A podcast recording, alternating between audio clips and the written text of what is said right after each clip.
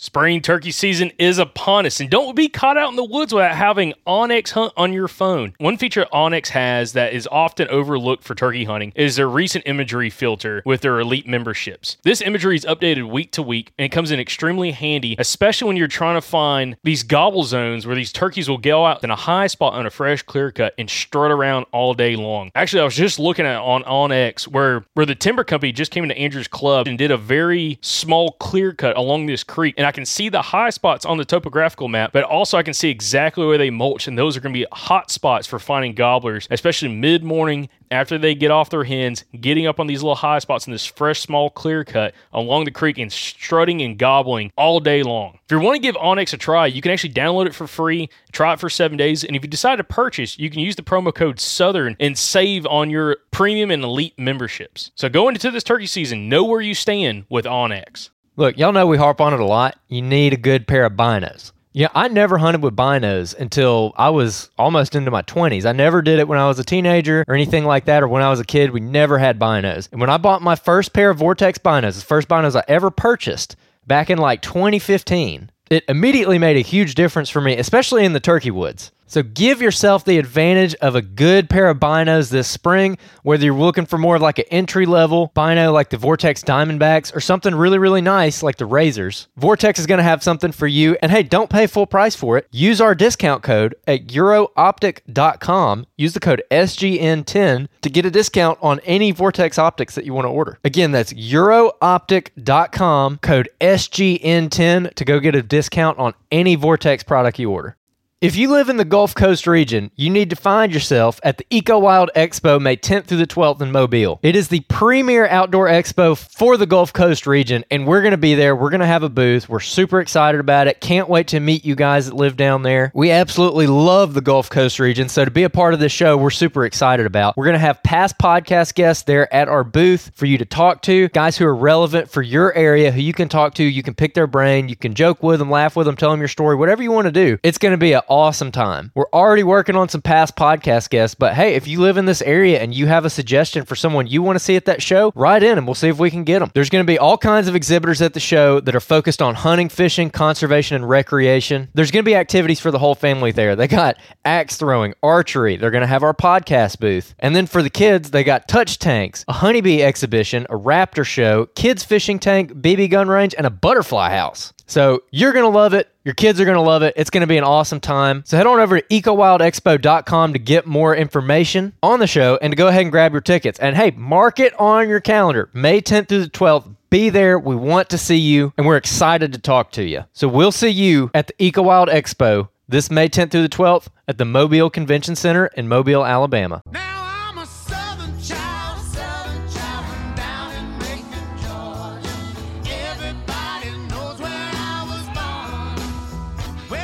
You're listening to the Southern Outdoorsman Podcast. Make sure you like and subscribe to the podcast. You can check us out on Facebook, Instagram, and YouTube. If you'd like to support the show, you can go to patreon.com forward slash the Southern Outdoorsman. Now let's get to the episode. Presented by Hunting Exchange, a marketplace for serious hunters by serious hunters. Welcome back, everybody, to another episode of the Southern Outdoorsman podcast. As we're rolling into January, rolling into the new year, we've got a big buck slayer on, Mr. Dexter Gouger. Dexter, how are you doing, my man? I'm doing phenomenal. Yeah, I bet. I, I bet after that Facebook post I saw of, of you that. How, how how big was that buck? I mean, can you describe that buck that, that you posted the other day? Yeah, absolutely. He was uh he was a 13 point. He had a split G2 and kind of like an extra beam. Uh, he was an older deer. I know for sure he was a, just a mature buck was trying to target. So he was a great deer. Yeah, man. Yeah, that, we saw that. Me and Jacob were both like, "Who's this Joker? Let's talk to this guy." so we also have uh, the Ginger Gunslinger. He's in Iowa right now, so he's coming in remote. Uh, Jacob, how are you?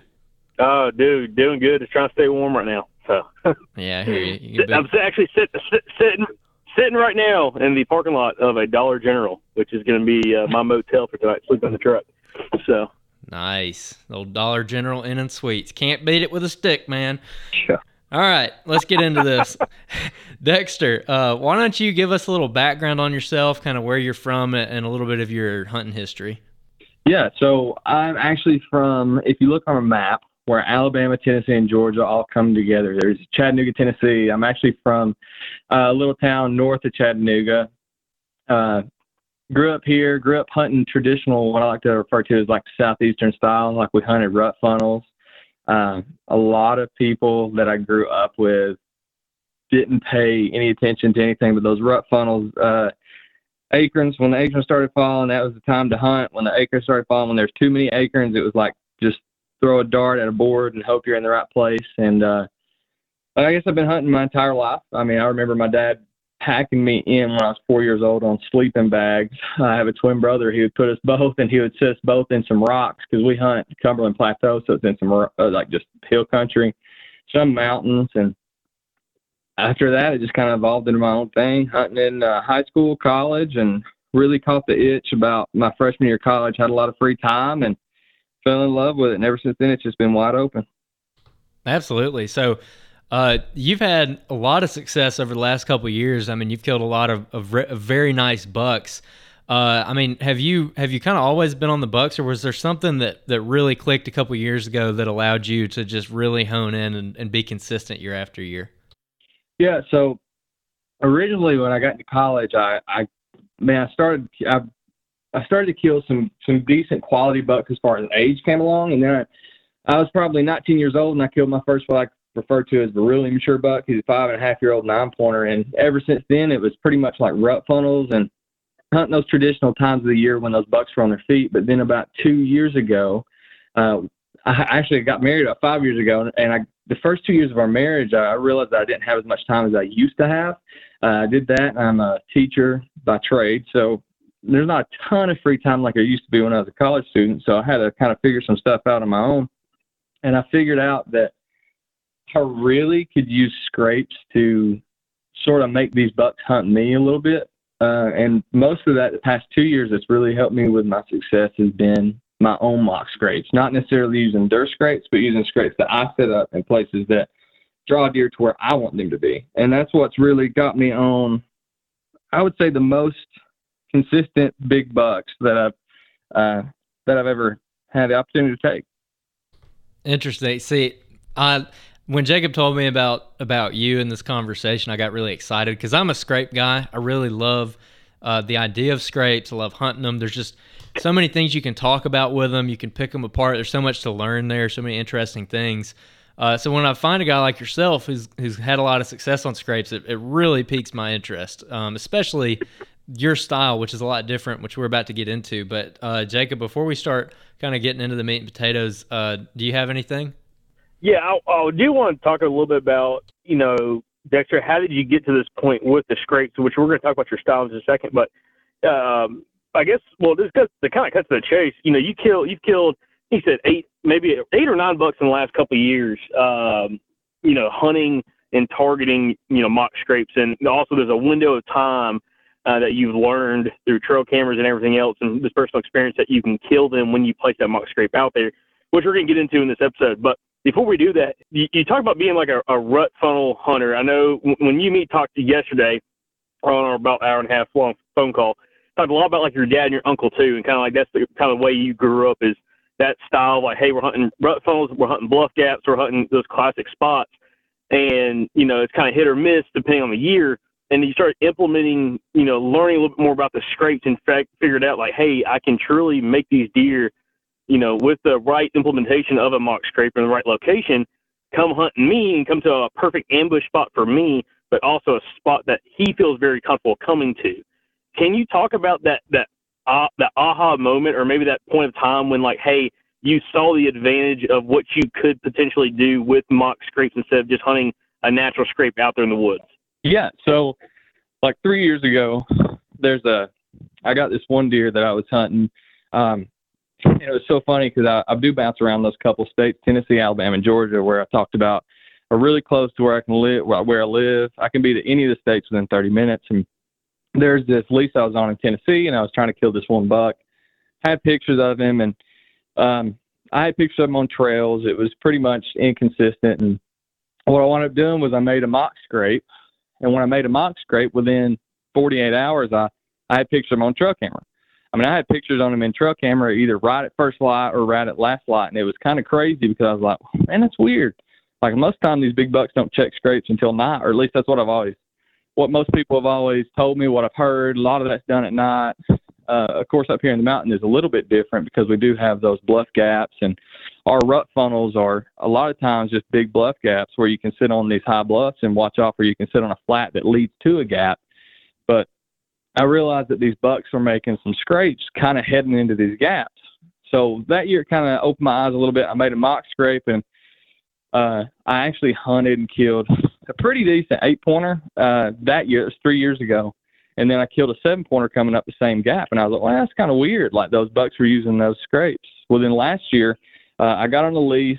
Uh, this lease is a little bit different than what I've been used to in the past. Uh, I've usually hunted permission land or there's public land around here, and uh, knocking on doors gets you a lot of a lot of places. But I got on this lease two years ago, and I started kind of hunting those same bluff gaps. But I found that these bucks in early October, when I made a mock scrape, it was like within the first 48 hours or so, these bucks were in there. Now in October, it was at nighttime, but they were still hitting the scrape, so I was still hunting around them. But the closer it got to that rut period for this area, which is about the week of Thanksgiving, the week after, I started making these these mock scrapes, and I was like, you know, last year I made a mock scrape, and I, I killed a buck, and it wound up killing two bucks within the same area, trying to come up out of the place that I had a scrape. So I decided I was going to hunt like right over that mock scrape. And last year when I did that, I made a mock scrape. So I killed it on a Friday, and then on the Thursday before, I took my wife hunting with me. Uh, she just sat with me, and I made a mock scrape that night. And then Friday morning, I went in, and at nine o'clock, I killed a 120 inch eight pointer that came around the side of the mountain. And at that point, I was like, okay, there's something to these mock scrapes. So fast forward a little bit later, I hunt also in northern Alabama, and I got a permission on a farm there that is the side of a mountain that leads up. And I thought, well, that works so well in Tennessee. Why don't I try that down here? So I made a mock scrape again in a it's a big bluff gap, but I made it where there was already some pre-existing roads a little bit around the side of this flat that ran up in the bluff gap. And I was like, well, what I'll do is I'll make a mock scrape where I can see this mock scrape. I know there's sign over there, and I can try to hunt above that sign. But if I make this mock scrape, they already want to come up this gap. Why don't I just kind of entice them a little bit, put it here? And I made the mock scrape on that one. Um, I think I made it on the 29th, the evening of the 29th, and I killed uh, 138 inch nine pointer on the 31st. So it's kind of within that 48 hour range. Again, I killed him at 8 o'clock in the morning. He was actually coming off the mountain on a trail that was headed straight to that scrape. Again, he winds up getting into that scrape and doing a little working and stuff. Wound up being able to pull a miracle shot because I sat below him. I should have sat above him, but uh, killed him sitting in a scrape as well. And then this year, um, I killed an eight pointer in Tennessee that was heading to a place where I had some mock scrapes, and I was able to use my knowledge from the year before on that lease to say, okay, well, the week, the two weeks after Thanksgiving, I know they're going to make it to these areas where I've had those mock scrapes. So I was able to use that to kind of get in front of those deer and, cut them off before they hit those scrapes. And I, I was able to take a, a good deer there. And then this year in Alabama, that 13 pointer we just talked about, it was crazy with him. I made a mock scrape on the 23rd of December, and unfortunately, I wasn't able to hunt it within what I like to like to get to. But uh, on the 26th, I believe it's 26th, 27th, he was standing in my mock scrape 50 yards from me, uh, working my mock scrape when I was able to shoot and take him. So, from all that to say that really the last two or three years, there's been just kind of an eye-opening thing of using these scrapes um, to my advantage and being able to to take good mature bucks. Maybe not even the buck that I plan on taking, but just taking a good mature buck as they're checking those scrapes. And we're going to get to that in just a little bit, talking about you know targeting specific deer using the mock scrapes, and we'll get to that in a little bit. But uh, there's probably a lot of listeners wondering, you know, what is it about this 48 hour window that you've kind of figured out just through trail cameras and just personal experience the last couple of years, last few years. Um, can you talk a little bit about first off, you've mentioned both putting scrapes out in October and then also a little bit later in the year. Can you talk about the difference in the type of mock scrapes that you'll put out, like the one for inventory versus the one that you're actually going to hunt over come, you know, closer to that rut, that seeking phase? Yeah. So, usually what I try to do, um, and again, this started about three years ago when I realized I didn't have as much time as I used to, and a lot more on my plate than I ever had. So I decided in October, uh, past couple of years, I haven't even really hunted in October. And if you went back earlier than that, I try to be in the woods every Saturday, every week I got off, every weekend I got off. I try to be in there. But now in October, what I try to do is I make these mock scrapes in areas where I know bucks are going to want to be anyway. And I use those as kind of my inventory. And I realized that these bucks, about two years ago, I started realizing that within the first 48 hours, these bucks would still try to tend these scrapes. Um, now, I don't know if it's because it's a new smell to them or it's just the place that they want to be, but most of the time in these bluff gaps, in these areas that are leading up the mountain where I've, I've had a lot of success with even taking inventory with them, if I make the mock scrape, it's like I'll have all these different bucks that'll try to tend the scrape. I had uh, one property that's in public land that I hunt that I found one of very few community scrapes that I've ever found in my life. And I kept getting doe pictures, doe pictures, doe pictures in October. And I actually made a mock scrape above it. I figured those bucks would try to get some, catch some thermals and, and make a, kind of try to catch that other scrape. And within 48 hours, I had a, a really crazy looking buck sitting in that scrape. He was sitting in that scrape, working that scrape. And I'm like, well, this is crazy. These bucks are in here that quick. So when it came to knowing my area's rut, I got those three states that I hunt. I know Georgia and the places I hunt. Um, I'm actually going to branch out and hunt Atlanta, so I'm not not familiar with it just yet. But the place I hunt in Georgia, that rut's still around Thanksgiving, and Alabama's the end of January, middle of December. It's kind of like there's two ruts there. Uh, in Tennessee, it's pretty much from the week after no, well, week after Thanksgiving until the middle of December. I started to use those same things I was using to take inventory in October to hunt with.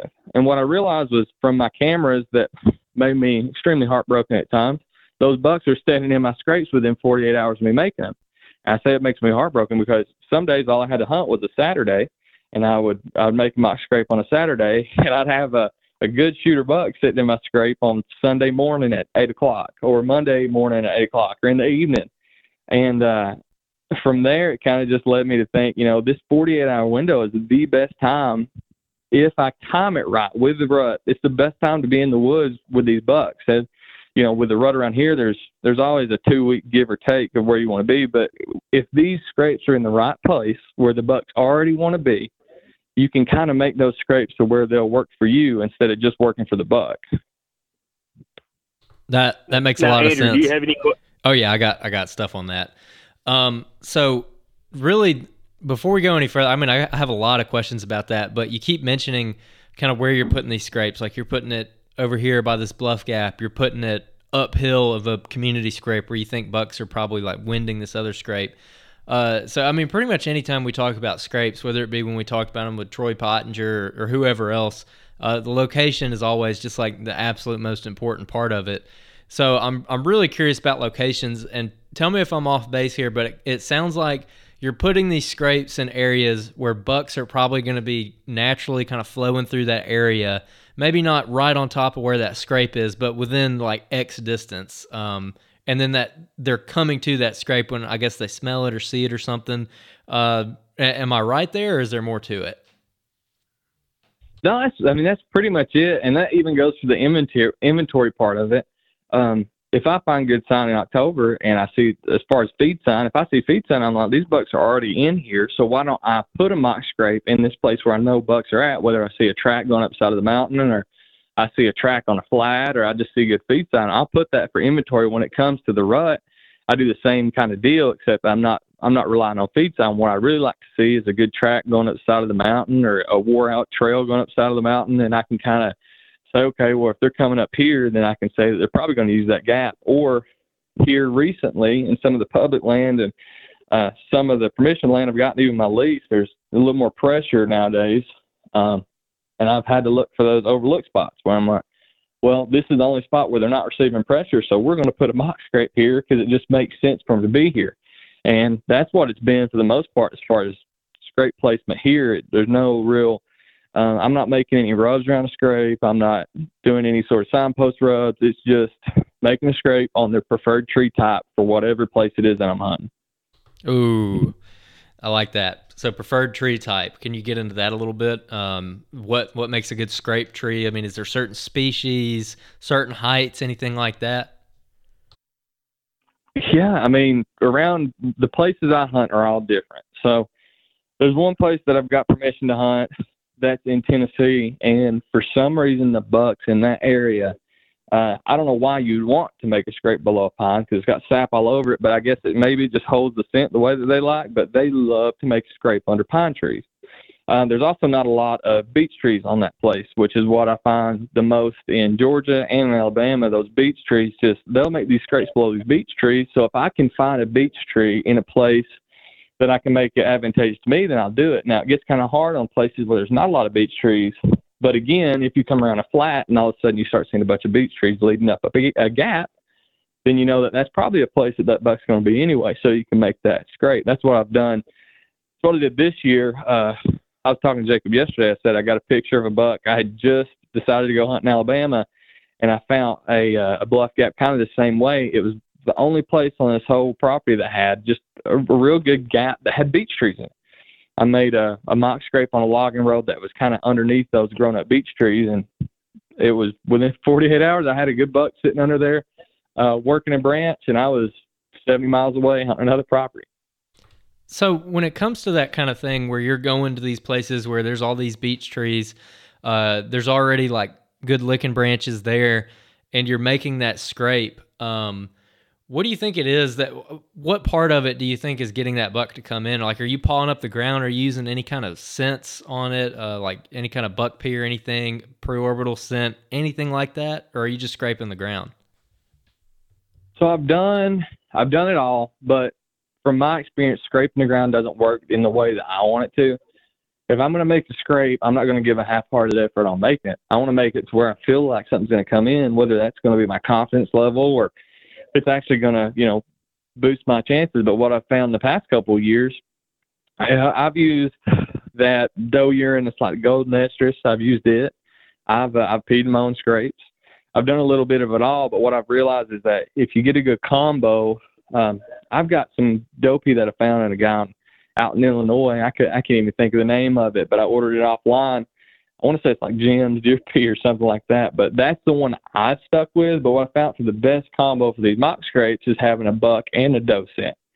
And a lot of times I'll do a buck and a doe scent, and I'll pee in it too, just to give them a little something else in there. But what I found for these mock scrapes specifically under these beech trees and these preferred tree types isn't necessarily any preorbital or anything like that. I'll take my boots. I hunt with rubber boots. I don't. I don't really like to do it with leather boots. If I do leather boots, like in early season, because well, sometimes even in late season, like right now, that I wore my snake boots the other day. I killed that 13 pointer.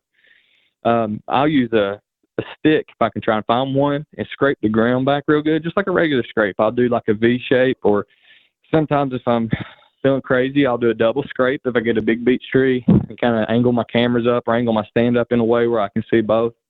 Um, that's what I did with this 13 pointer, except he went in and kind of connected both my scrapes and made his own. Um, but I'll I'll do what I like for the buck scent. My favorite one is I think it's called Red Moon Rut by Buck Fever Synthetics. There's also another one they make that's just a buck scent for pre post rut. Um, if I'm in a pinch, I'll buy it, but just having that buck scent in there, and then dopey, I really haven't found much of a difference in the ones I use right now. I've got that the one I think it's called Jim's Doe Estrus, but I've used the the golden scent, and really just a combination of a buck and a doe scent has really been, in my mind, what kind of makes those bucks mad enough to come in. Kind of like it's a territorial thing. It just gets them fired up like they want to be in that scrape. No, that makes perfect sense. So that one reason I bring that up that that's so interesting because I've been I've told people before, and and I'm kind of like this is if I go into a place like that and there's like a like an old logging trail and there's a row of beech trees going down them with a bunch of perfect looking branches and there's not already a scrape there, I'm like, oh, this spot sucks. But but you're not like that. Uh, you you see that I mean you see that as a great opportunity to make a scrape. Uh, so uh, you kind of mentioned it a little bit before, but can you just go a little more in depth with the kind of deer sign around those areas that you're looking for? I mean, is it just tracks? Do you have to have some kind of buck sign, or are you just looking for the signs that hey, there are deer here. I don't know if they're bucks or does, but there's deer hanging out in this area. I think it really depends on what what I'm doing. So if I'm doing the the inventory like in October when these properties come along, a lot of times that's just a generalized deer sign. I just want to see if they're feeding. I want to see that they're in the area because during that time, I know bucks and does, at least where I hunt, for the most part, there's one WMA where they kind of come in towards the end of October.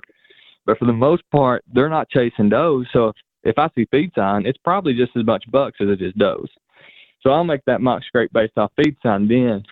But as the year goes on, I'll try to find really for me that track, seeing that foot going up the side of the mountain. Because like I said, here I'm hunting pretty much hunting the Cumberland Plateau, if you can picture that, hunting the Cumberland Plateau. So some people would say it's hill country, but I mean, our mountains here, you're talking 12, some maybe if you're getting crazy, 2,000 foot. Uh, so I really try to find that track coming up the side of the mountain to where I can kind of pre-plan. Okay, well if he's coming here, there's only one or two bluff gaps that he can go up. Then at that point, what I like to do is I like to go up there to that bluff gap and trying to Well, I like to hunt it first. Either I'll pick one of the two gaps and I'll say, okay, let's make a mock scrape here if there's no sign already, and I'll hunt that gap. And if I don't see any good sign or I don't see any deer coming up that gap, I'll go to the other gap. And usually nine times out of ten, if there's no bucks going up that gap or no deer going up that gap, they're in the other one. So that's where I make my mock scrape. That's what happened to me last year. I hunted one gap going up the side of the mountain, and I could see. It just so happened where I was sitting, I could see far enough to see the very next gap that came over, but it was like 200 yards through the woods. And I watched all morning. I watched deer go up that gap, go up that gap. I I don't know what they were, bucks or does. They're too far, but at that point, I knew that I needed to get on the next gap over and make that mock scrape. So when I'm looking for sign to make that mock scrape, all I really want to do, uh, really year round, is make sure there's deer moving through the area because eventually, even if it's just does that you're seeing, eventually there will be a buck coming up a, like a gap here where I'm hunting. Um, there's also another place I hunt that's some public land, that's some bottom land. It's still kind of the same thing, but it's always a positive for me when I'm hunting that bottomland area for me to throw a, a mock scrape in there if I cannot find just a rub. Even if it's just a rub where they've shed their velvet earlier in the season, that rub just lets me know that there are bucks in that area. Because it's not as predictable for me finding those uh, tracks like it is going up the mountain. When you think turkey calls, think of Houndstooth. Houndstooth Game Calls is a company based right here in Alabama, actually based out of Tuscaloosa, and they have been making some of our favorite turkey calls since 2012. Y'all head on over to their website, see what they got. They got a little something for everybody. They have a huge selection of different mouth calls, different cuts, different reed configuration. I like to go on there and get five or six different mouth calls and just run them, see which ones I like the most. You know, some days I might like the KB hen, some days I might like the ghost cut. Some situations I might like the country girl call, you know, that I can cut on really hard, where on other situations I might like the all pro that I can get a little bit softer on. Bottom line, there's something for everybody and something for every situation. And hey, you can get 15% off of your order at Houndstooth Game Calls by using the promo code SOP. 24 that's SOP 24 use that promo code it'll get you a discount and it helps out the podcast our conversation yesterday talking about you know you're trying to put these mock scrapes in high odd areas you know you're not going to just go to an area that has little or no sign and you're just going to lay a mock scrape down. I mean you're trying to put it in an area the deer are already coming through. Almost sounds Mm-hmm. like in, in one perspective the episode we just did a couple weeks back with warren womack he talked about flow areas. Like finding that flow area whether it's like a, a tight funnel like that uh like a bluff gap or a wider area where just there's deer coming through, you know, a certain edge or whatever it is, and putting that mock scrape in an area that again is advantageous of not only, you know, having deer run up on it, but also potentially bucks coming through there and finding it themselves. Um, so that, that that's something I did find pretty interesting, which of course, you know, that makes plenty of sense.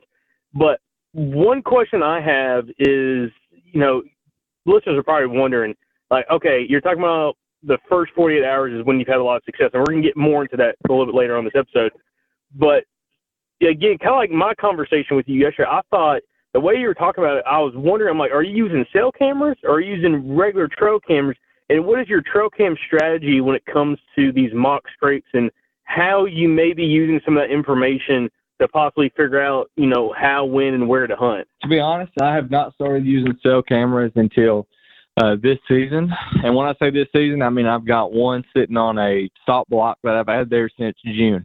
So I haven't really done a great job on the cell cam game. I got one for Christmas and I've got it out, but what it's telling me is the bucks and does aren't moving through that area just yet. But what I usually do when it comes to the point where I'm making a mock scrape to hunt over. So let's not say that I'm just doing inventory, but I've I've made a mock scrape and I'm wanting to hunt over it.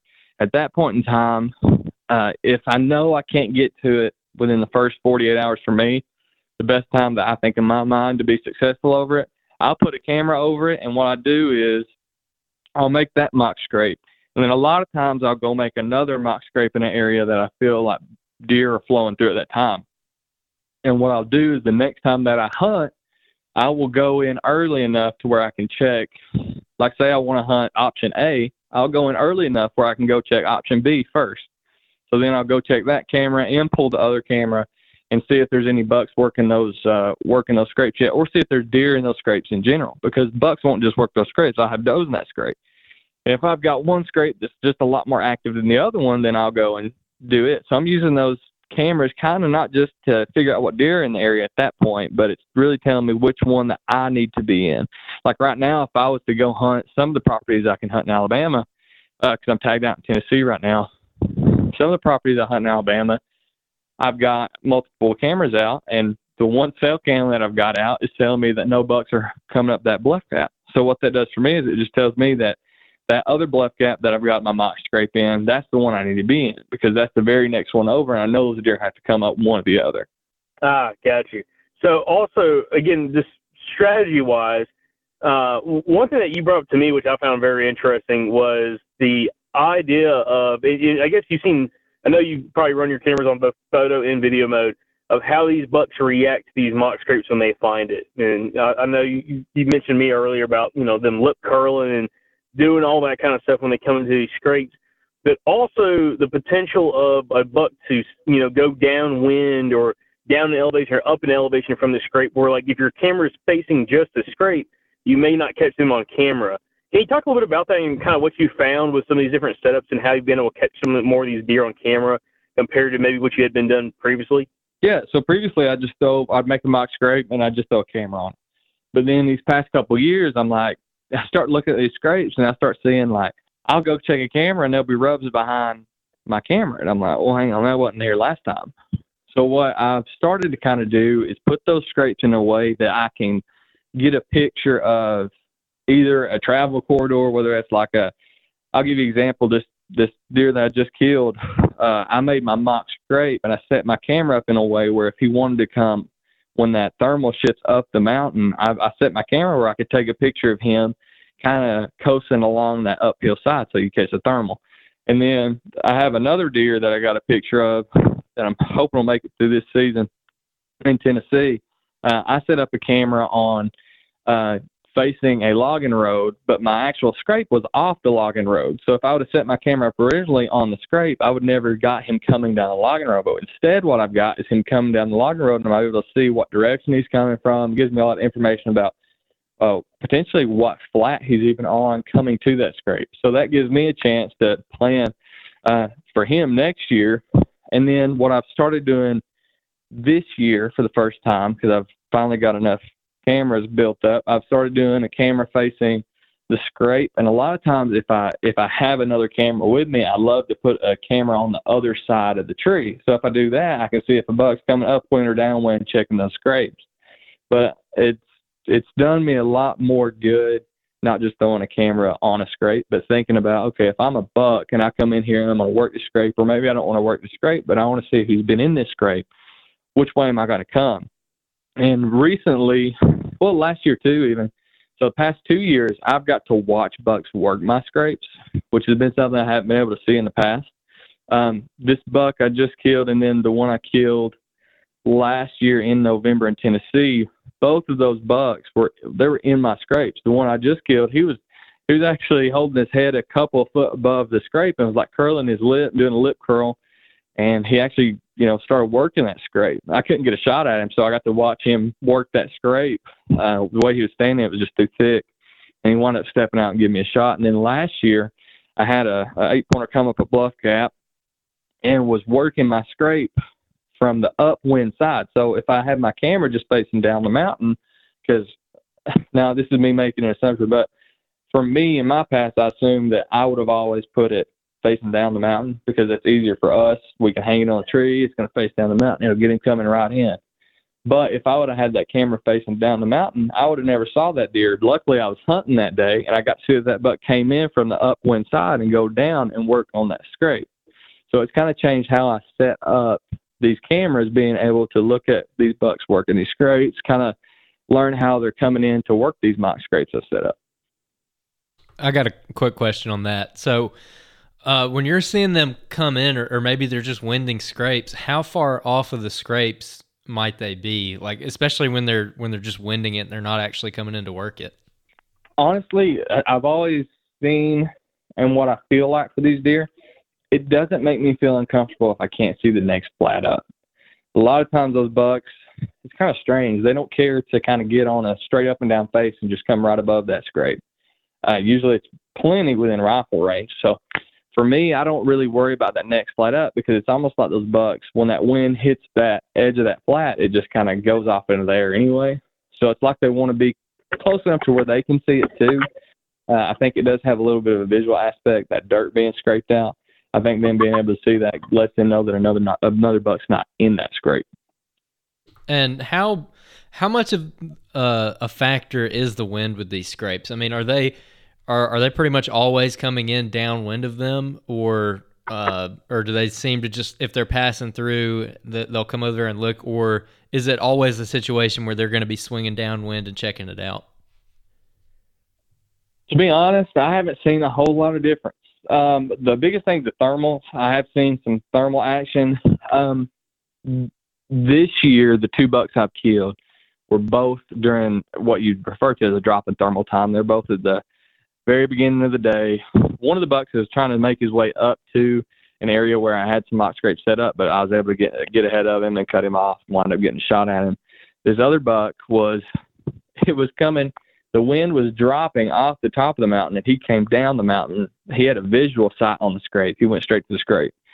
So the wind thing for me, most of my pictures, I'm not really noticing much on the wind aspect. I guess if I was going to play anything, it would be those thermals, but it just seems to be super inconsistent. So when I hunt, what I like to try and do is I like to just try and stay out of the way of the thermals of that scrape. So for me, as far as setting up for hunting that scrape, I just try to stay to one side or the other where I'm going to get the best shot at that deer. Um, whether he's coming into a patch of beech trees where it's going to be kind of hard to see, I just try to stay off one side or the other just in case that thermal does try to come up. I don't want him to be right behind me catching me instead of that scrape.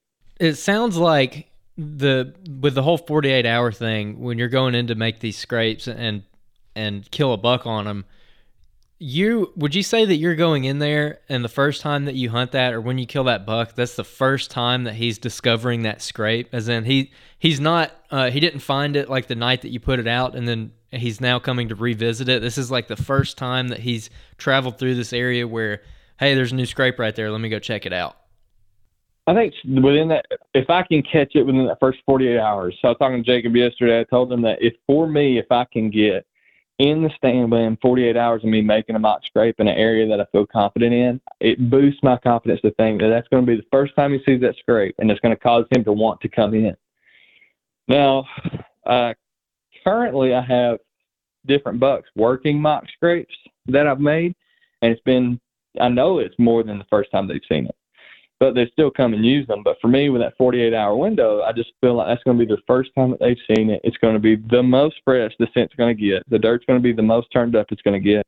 And it's just going to catch their eye with that buck scent, that doe scent, and if I can help it, that extra scent that I give. It's going to be kind of a combination of the three. It's going to catch them. That that's really cool.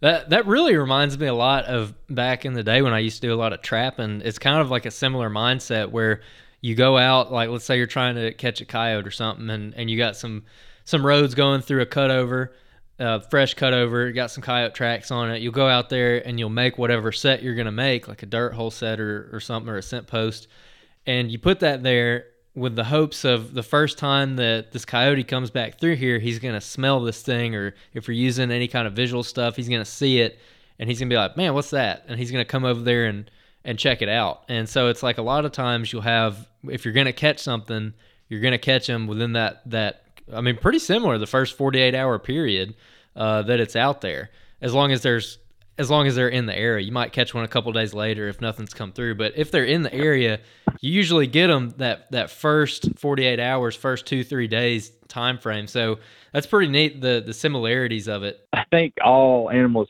at some point have to be kind of the same as far as checking those scents and it being something different in their area. They're going to come to it naturally, especially if it's something that they know. If I can catch them in the right time, as far as not just the seeking phase, but even if they're even if they're running with a doe, a lot of times those does as they're working through that area, even if they're towing the buckle, and they'll even walk through those scrapes and at least check it. Um, but I think it's those first 48 hours when the scent's fresh. It's a new thing to where they're at. It causes them to kind of come in and, and work that scrape. And then if it's an area they're used to, anything different like that, that is a, a natural occurring thing like a scrape, I think it just causes them to, to come in and kind of piques their curiosity a little more. Yeah, see that the whole 48 hour thing is something I find very interesting. And one thing I wanted to ask you, uh, Dexter, was on the aspect of if you go if you pull a mock scrape out and you put a trail camera on it, and say you kill a deer, say it's one of these bucks that you've killed the last you know two years, three years doing this. When you go check that trail camera, how often is it that the buck that you're killing may not even be a buck that you have on trail camera? um, as in like a buck that's come and worked that scrape. It's kind of like what Andrew asked a little bit earlier, but like how often is it that it's not just one specific buck targeting these scrapes, but it's like you're having multiple bucks come through there inside that window to check on that scrape, and you just happen to be in the right spot when you hunt inside that 48 hour window that you know one of those bucks is going to be slipping through, and you're going to get a shot. It's it's more often than not. So a lot of times in that scrape, I won't specifically look for a certain buck because a lot of times I think it just it just leads you down a, a bad road because it's hard, especially hunting public land and hunting the private. If you get private pieces with permission or even family land, you never know who's to wind up smoking the deer a mile away chasing a doe. So I try not to to target one, but most of the bucks I've killed over the past couple of years are not the bucks that I think are going to be in the scrape. But it, it's crazy because I think it's going to be this buck because last year he was working through this area, but then all of a sudden I hunt it and it's a completely different buck. Uh, last year, for instance, I was hunting this deer that had two main beams. It was on a place I've got permission in North Alabama, a place I hadn't hunted since last year even, but he had two main beams. He's a weird looking deer. And I had him, I made a mock scrape, whatever. I think I discussed it earlier in the podcast. I think it was a 28th or 29th.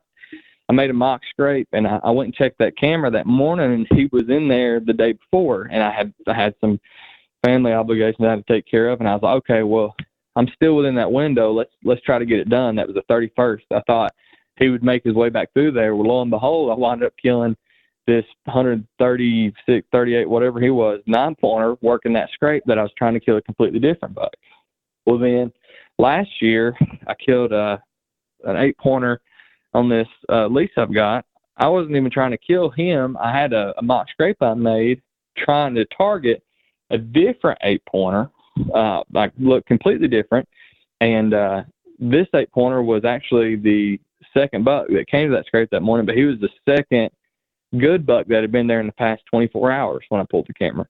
So a lot of times when I'm trying to kill these bucks over scrapes, I, I don't really necessarily try to target this one deer. And I, a lot of times when I hunt it, even if I am trying to find this one deer, it, it's usually a completely different buck. It's like these mature bucks just move through certain areas, especially during the rut. It's like they all kind of have a, a key in on, okay, those move through this area. And then when you put that scrape out with a combination of scents, especially if you have a dominant buck sitting out, they're like, hang on now, this guy might can fight. This other guy couldn't fight, but maybe this guy can. It's like they come in that scrape, they're they're fired up, they're ready to go, and it's usually multiple bucks that'll check it. and that's another thing I was going to bring up is like adding that curiosity factor along with you know especially using that buck scent, um, getting a buck maybe more, especially a mature buck in the area, more fired up and more willing to check that scrape, especially if he catches that scent with the thermals. Um, of there's another buck in the area and he can smell that fresh dirt and everything inside that you know that short window of time. Um, and they come in there and, and be more willing to kind of come in and maybe even spend a little bit more time at the scrape instead of just walking by it. Um, I, I find, and Andrew, you made a really good point earlier, like how similar this is to, again, you know, trapping. Um, and again, using the sense, using the setups, you know, you're setting it up in a, in a natural travel corridor for, you know, whatever you're trapping for, but also you're setting up in a, in a perfect place for you to be able to get to it, check that trap very easily uh, in a lot of cases. And um, it's like the exact same thing with these scrapes. And I've got to ask you this, Dexter, you know, it, just with your opinion after doing this for a few years and having, you know, tremendous success doing it, what do you think about that 40, 48, you know, hour window of time is so critical, but also so efficient based off just what you learned over the last few years? Like, why do you think that's the case? I think the reason it works, or at least it's worked for me, and even like I said, the heartbreaking part is a lot of times I don't have a lot of time, so I'll have like a Saturday I can hunt. But I pull that camera and within 48 hours, there are eight good buck sets or multiple good bucks have worked that scrape, or at least to me, what would be a shooter buck is sitting in the middle of that scrape working that scrape. The reason that's happened so much, I think, is because the same kind of concept as trapping. You're already in an area where deer want to be. So then you take advantage of it and you give them a little more of what you think they want. You give them a scrape, you give them a new scent, you pique their curiosity. And with me, what I think has made that difference is the is the addition of a buck scent. Whatever scent you want to use, I don't think it really matters, but the addition of a buck scent makes that deer go, man, that buck was in here soon. That that other guy was in here. He was in here the past couple of days. That doe must be hot. And I think it makes those bucks want to come in, want to smell it, and want to hit that scrape. After the first 48 hours, what I have noticed is that there will be a bigger lull. So a lot of times you'll have some does come through, some small bucks come through, and I've got one in Tennessee right now. Um, it's it's one of the only ones I've kept the camera out. Usually when I kill a buck on it, uh, a lot of times I just pull the camera because if I leave the camera out there a long time, sometimes I'll get a picture of a bigger buck. Makes me think, dang, that stinks. I shouldn't shot him.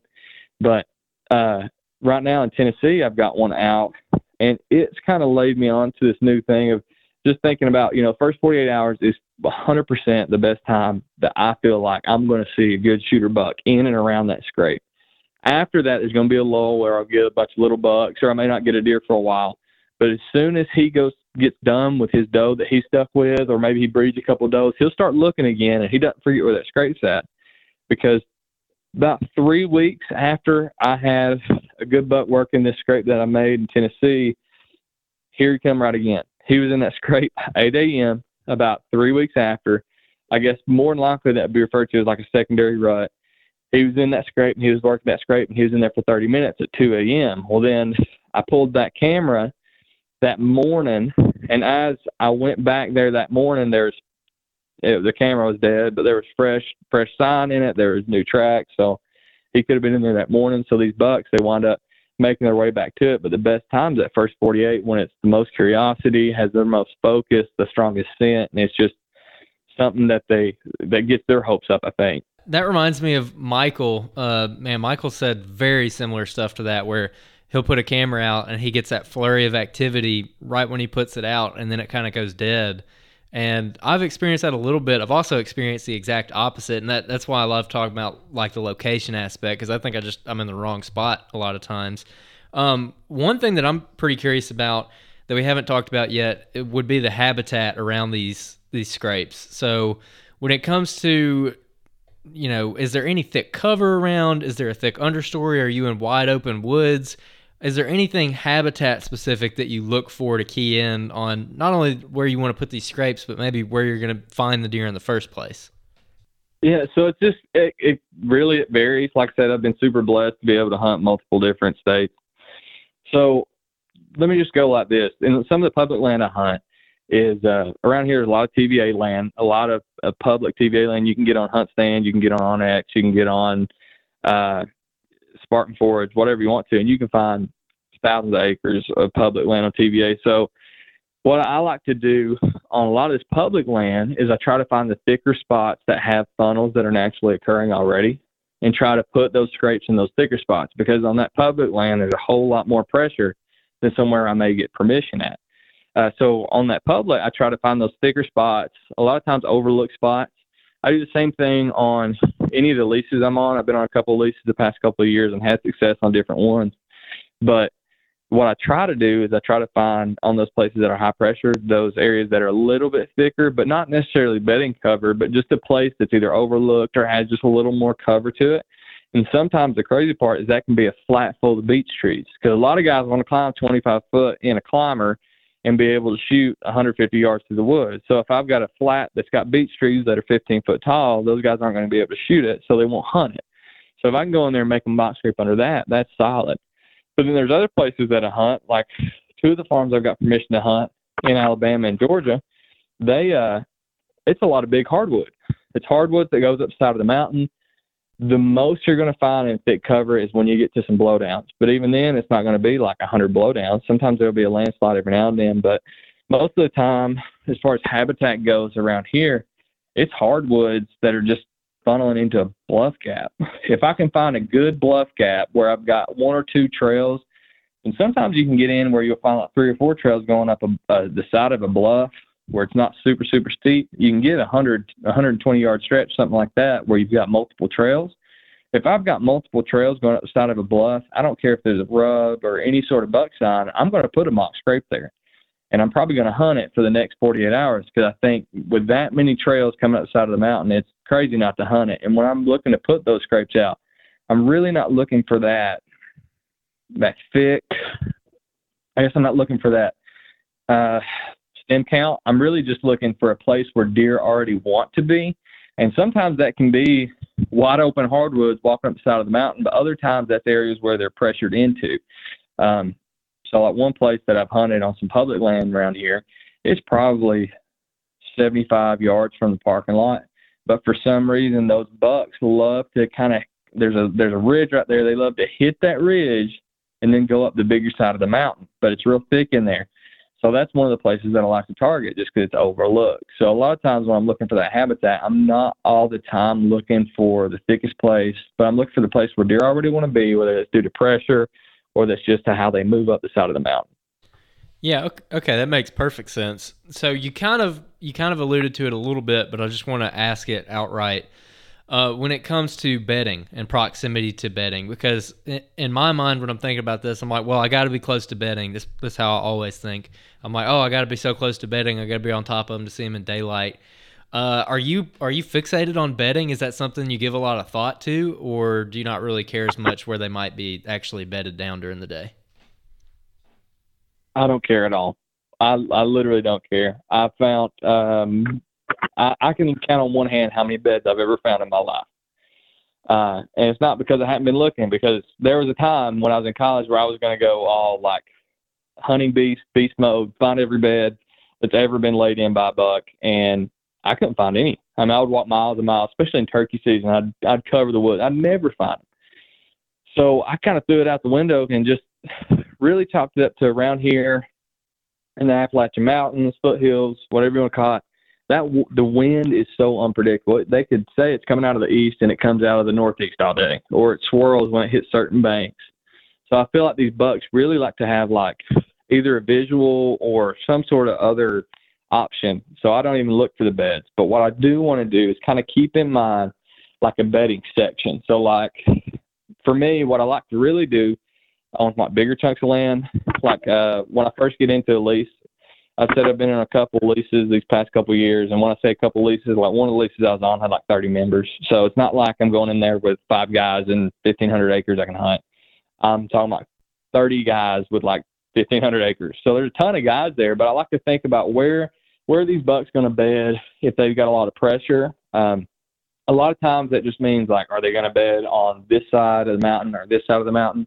Depending on what's happening below, there's just kind of a guesswork on the bedding, but I don't really pay that much attention into it. I'm more looking for that sign getting up the mountain. I don't really care if they're going up the side of the mountain to feed. I don't care if they're going up the side of the mountain to bed or whatever.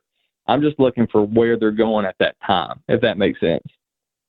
No, that makes perfect sense. That's probably that's probably why you're so dang successful. You're not you're not overthinking it. You're you're walking in, you're finding the travel routes that have a sign in them. You're throwing a scrape on it, and you're hunting it. Um, I love that, dude. I, honestly, I'm, I I think that's why this has been so successful for you. Because I mean, I know that my biggest problem is like overthinking stuff, and so that's just a bad habit I'm trying to break. But uh, Jacob, did you have anything on on habitat or anything like that?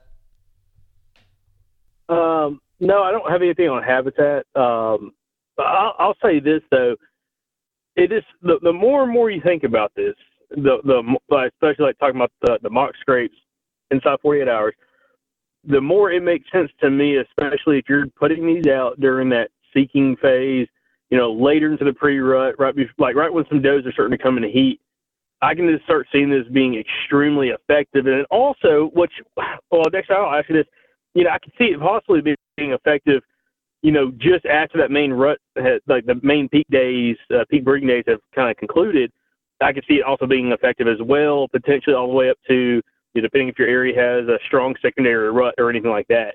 Uh, Dexter, have you seen any success with it with the mock scrapes? You know, after the the main rut in some of these different areas. I I have. I'm going to say this, and I don't. Um, um, I've been tremendously blessed. I'm not trying to be presumptuous or anything like that, but uh, a lot of times um, after that peak breeding date, I I have been tagged out. So I've been past couple years, I've been blessed to be able to be tagged out. So I've pulled my cameras, but um, this year I decided to leave some of those cameras. And what I have seen is after those peak peak breeding dates in the areas that I hunt, at least, not so much in Georgia, uh, which is kind of strange. I don't see that secondary rut. Um, but in Tennessee and Alabama, what I do see is that about 21 days later, sometimes 28, just depends on where they're at, depends on what the bucks are doing, I guess. But about three weeks later, those bucks will revisit those scrapes and start to hit them again. Um, that's what I've seen this year so far, especially in Tennessee, because that's been a place I tagged out in early December, but I still had a couple cameras on a different properties that I was watching, and they have. They came back and started hitting those scrapes after um, that primary rut date. Now in Alabama, the places that I hunt in Alabama, uh, the public and the permission places I've got down there, it's they do have a hard secondary rut, but that secondary rut is going to be right at February. So I plan on leaving it this year and really kind of figuring out those dates for that. It really helps to to know those days going into the very next year. So another question I've got, um, when it comes to these bucks that you've killed in, on, and around your mock scrapes, what if if you have to go back to think about these, you know, last, you know, eight, nine deer that you've killed last couple of years, uh, these bucks that you've killed, what time of day are you killing them in these spots? I mean, mostly mornings, mostly evenings, and also is there any certain time period of that section of the day that like this is when I'm killing majority of these bucks? I feel the most successful in the morning, but like early in the morning, like first light. Um, either I shouldn't say just first light, but the past the past three years, the first about first two and a half hours of daylight has been the most successful for me. I've had those bucks, and it's it's almost like right before that thermal shift, about I would say about ten o'clock Eastern time is usually around here when it starts to shift. You can kind of notice that you get a little breeze coming up the mountain instead of to your neck, and right before that switch, anywhere in there when it, they've still got that kind of downward thermal pull, I've had really good success in even seeing bucks. And if I could, if I could hit with my rifle, I'd I'd kill another one doing that. So it's it's just it seems like that's the time. Um, in the evenings, I have gotten more pictures of bucks in the evenings, right at night, uh, right last light on these scrapes. Um, but I don't necessarily have the freedom as I do in the mornings to hunt. So a lot of times I'm limited to the mornings. Um, but my cameras have showed me that in the evenings they do tend to hit them if you're in the right spot. So okay, then I got another question talking about especially mornings and there, you see a lot of activity right before that thermal switch happens in the you know mid morning. Uh, you talked on this a little bit earlier when Andrew asked a specific question, kind of like on setups, and you said that you like to be set up more so with a thermal than so much with the wind. Um, so you'd like to be just off one side or the other of the actual scrape. But again, do you predominantly like to be above and higher in elevation of the scrape? Do you like to be in the same elevation line or just below it? And then also, uh, I know you talked to me earlier, and the listeners don't know this, but you're not a huge fan of tree stands. Uh, so you know you'll, you'll try to do what you can on the ground or, and not go super high. But like, talk a little bit more about like the setup. So I'm like how do you like to approach these mock scrapes like entrance routes, and also how do you like to have your stand set up with these thermal switches, knowing that hey, they're probably going to still be you know checking these scrapes in the morning, you know while we have a falling thermal up until that thermal switch happens. Yeah. So for me, like I told you, I'm not uh, the biggest fan of heights.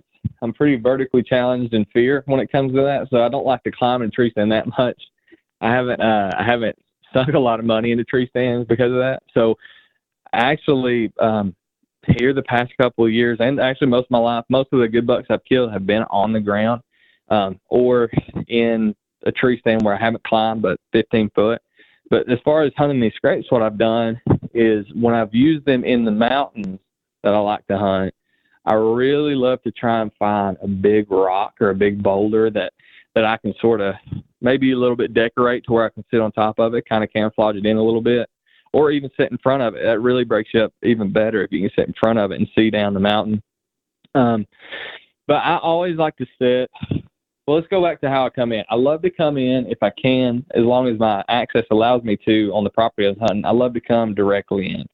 So whether that's straight down the side of the mountain or straight up the side of the mountain, I love to come up and down just because I feel like the more I walk, if I try to do the easy way and walk around the flat the whole way, I have more of a chance to bump those deer out of my way. Where if I walk vertically or straight down the mountain, if I work those bucks up the mountain because I'm walking up the mountain, I feel like they're still going to come back down and check that scrape. Because I also like to come in. I do come in pretty early. Um, ideally, I like to be at least an hour before daylight to start being like being set up, being ready to roll.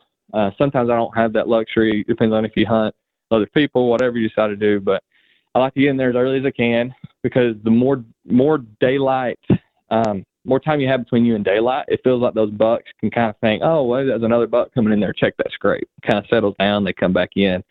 Um, so I do like to come straight into where I'm going to set up. And then when it comes to setting up for my scrape, when I make my scrape, a lot of times I'll make my scrape on the edge of something that is a trail or when I use a bluff gap, if I have a big bluff that goes around the side of the mountain, I always want to set to my dominant side so that I can get an easy shot off as he's coming around the side of the mountain.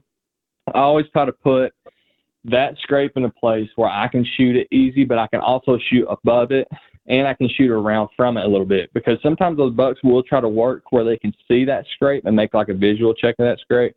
I have seen that. Um, so when it comes to hunting those scrapes, I just want to be off to either side. I like to come in from the bottom or from the top straight to it. Now when I hunt the bottom land areas that I that are public land, TVA land that I hunt down here, um, when I do that, I like if I can to try and find a water access if possible, not like a kayak canoe access. Uh, I'm not trying to get out there in the dark and flip over, but I will try to find like a drainage ditch if I can find it, and access to a drainage ditch or uh, one specific place that I like to hunt. I haven't had a ton of success with it yet, and I'm still trying to learn it.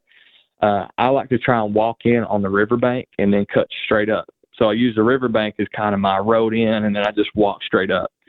So I like to access it in that way. Dexter, is there anything that you think that we've missed, like any any big part of what you think makes you successful, or, or any any uh, important detail? Because uh, especially when it comes to stuff like this, those details are kind of what makes makes the cake. It's like that final ingredient. You know, you can be like, "Hey, go make a mock scrape and see what happens," but but it's those smaller things that really make the difference. So, is there any kind of details that we've overlooked throughout this conversation? But I would say, if anything, if I'm going to teach somebody, and I, I've, I've tried, but sometimes people don't want to do it. I would say, don't be afraid to move. Um, if you're not in the right spot, you wouldn't set up a trap if you know that there's no coyote tracks, right? So why are you trying to set up a mock scrape where there's no deer tracks? It makes no sense. Don't hunt in the old traditional spots if there's no sign. Uh, it still does boil down to being in the right place at the right time. So you need to learn your deer, learn your area you're hunting, whether you're hunting a WMA, you're hunting permission land, you're hunting your family's farm, whatever it is that you're hunting, you need to learn the deer in your area. Sometimes it takes a year or two to kind of figure out when that rut is, when those deer are going to be in that area. But once you find that out, you got to hunt the freshest and stay where those bucks are. Don't stay where they have been, and kind of make that work for you. No, I love that. So yeah, to, we we kind of hit it earlier, but just to tie a bow around it, you're looking for that that fresh sign laid down to keep the theme, I guess, laid down within the last 48 hours or so. That, that's what you're saying. If I can find it fresh like that, then when I lay a scrape in, I really do feel like I'm going to have the most success. But if you can't find fresh sign like that, find find fresh trails. Find a place where you can see, man, that's a foot, that's a good buck's foot going through there, or that's a buck going up side of the mountain. Anytime you can find a trail that's being used, whether it's a hot trail, just something that you can tell that they're in, that's the sign I'm looking for. I love it, man. Jacob, you got anything else? Yeah, Dexter. One one of my last questions. Uh, we got listeners that hunt in and around areas with bluff gaps, and I'd like to kind of get just your take on it.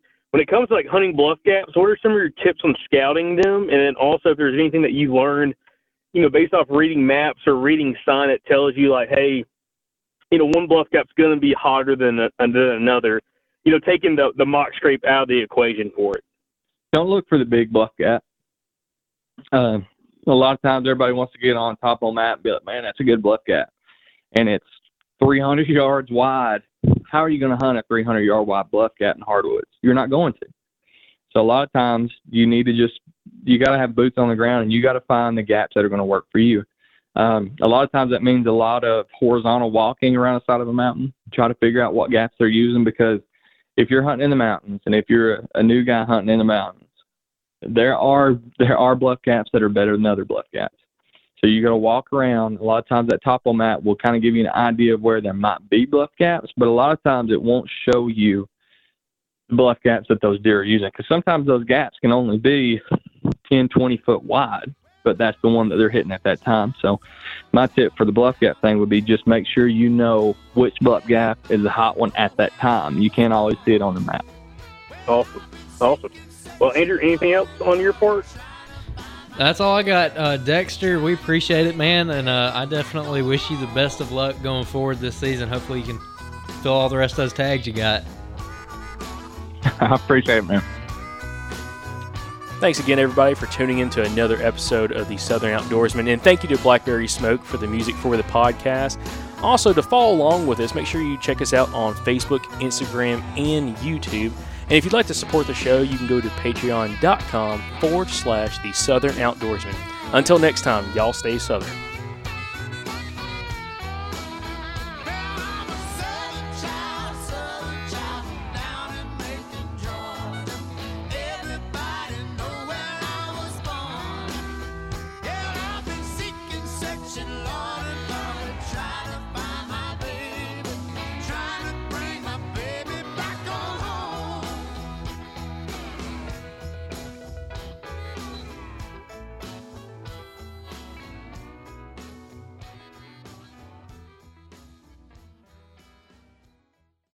All right, guys, we're starting to get kind of close to summer here. And you know what my favorite part about summer is? The Mobile Hunters Expo. Y'all heard us talk about it a lot last year, and we actually got to meet a lot of you guys at that expo. Well, we're excited to announce we're going to be there again. This time it's going to be in Dalton, Georgia, June 28th through June 30th. We are going to be there all three days. We're going to have a bunch of past podcast guests there. We're going to have a booth where you can come by and grab some merchandise. And I'm sure we're going to be recording all kinds of podcasts there. If you're unfamiliar, the Mobile Hunters Expo is the place you need to be if you are the kind of hunter that listens to this podcast. This show was literally made for you. It is an excellent group of people that are going to be there. A lot of whitetail killers from around the southeast are going to be there. You're going to get to talk to them, shake their hand, learn from them in person, make some connections.